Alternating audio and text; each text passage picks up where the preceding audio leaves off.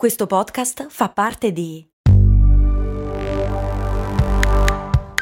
Voice Podcast Creators Company.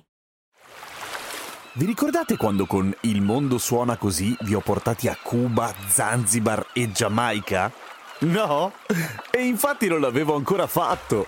Per fortuna è uscita la nuova stagione di Il mondo suona così, il podcast di viaggi dove vi porto in giro per il pianeta tirandovi per le orecchie. Nel senso che sei arrabbiato? Ma no, nel senso dei suoni, capito? Orecchie, udito. Ah, ho capito. Sei simpatico. Il mondo suona così, una produzione voice in collaborazione con Eden Viaggi. Attenti che vi addormentano col gas dell'addormentamento e vi rubano tutto. Cose molto, cose molto, cose molto umane.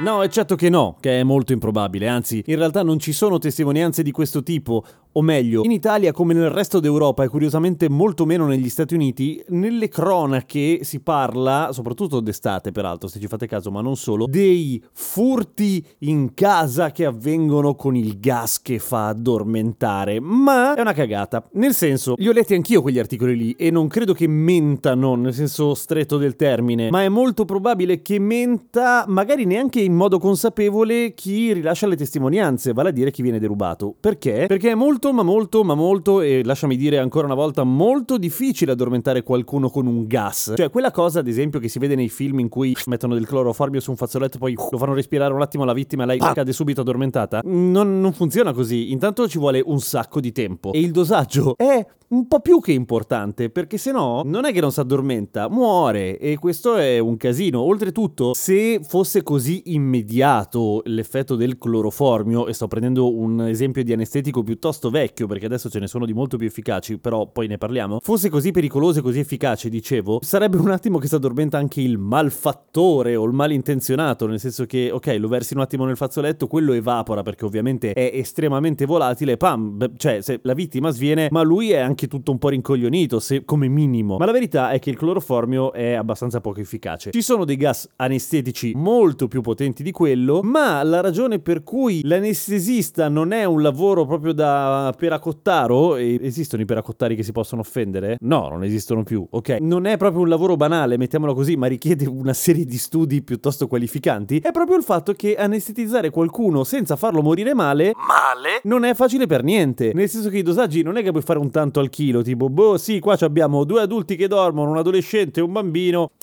fai 6 litri. No, eh, non funziona così. Cioè, per addormentarli, intanto la concentrazione nell'aria deve essere altissima.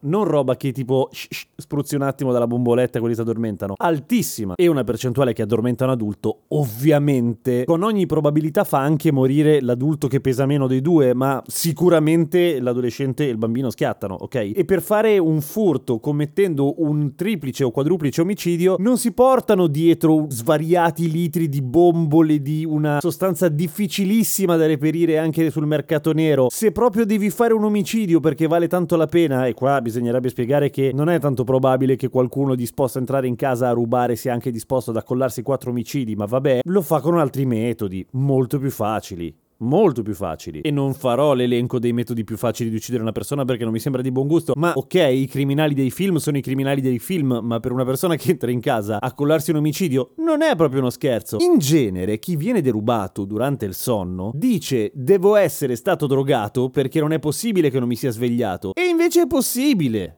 E invece è possibile. E, ed è normale che tu ti senta un coglione, perché siamo tutti pronti a, sentir, a, sentirci in colpa quando subiamo un danno del genere. Ma la verità è che il loro lavoro è quello di essere molto silenziosi. Chiedimi come lo so, ho avuto la fortuna di conoscerne di persona personaggi che facevano questo tra virgolette lavoro. Non perché li frequenti nella vita privata, voglio dire, ma mm, li ho intervistati e sì, il loro mestiere è proprio quello di essere super silenziosi. Come fanno a diventare bravi? Perché ogni volta che li sgamano, se li sgamano, è veramente un inculato spruzzata, per cui diciamo che la motivazione è tanta. Ma tornando alla questione dei gas, ora ci sono gas molto più efficaci, dicevamo, i derivati del fentanyl, del carfentanil e altra robaccia di questo tipo che è estremamente riconoscibile dall'odore il più delle volte, per cui anche per questo non è facile spruzzarlo in giro senza che nessuno si svegli, quantomeno perché sente una puzza immane di qualcosa di veramente strano e se si sveglia il ladro è lì che dice "Ciao, scusa, vado, no, ho sbagliato". È improbabile. Ci fu poi un momento in cui quel genio di Donald Trump trovò la soluzione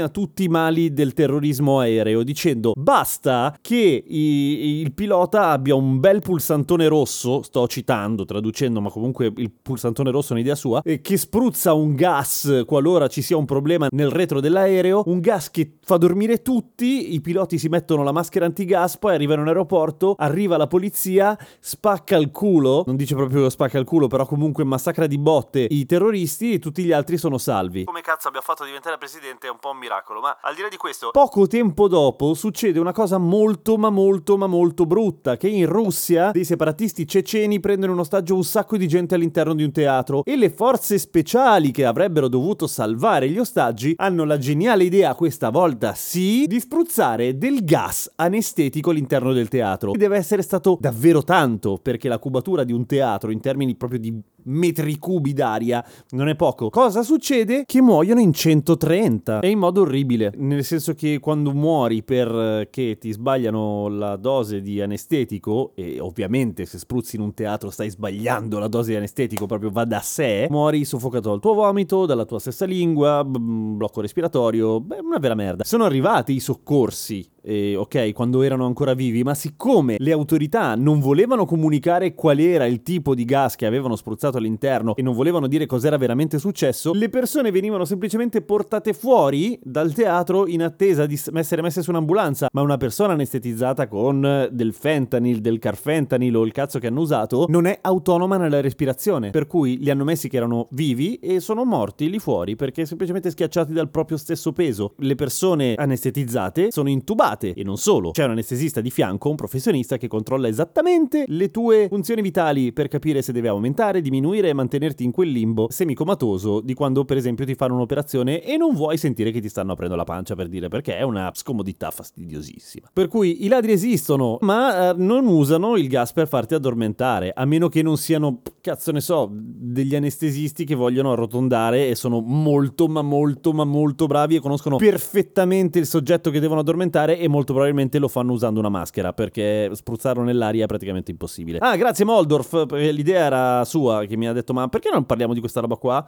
E in effetti sì, ci stava. Grazie a Luca che è l'ultimo patron iscritto a patreon.com slash cose molto umane.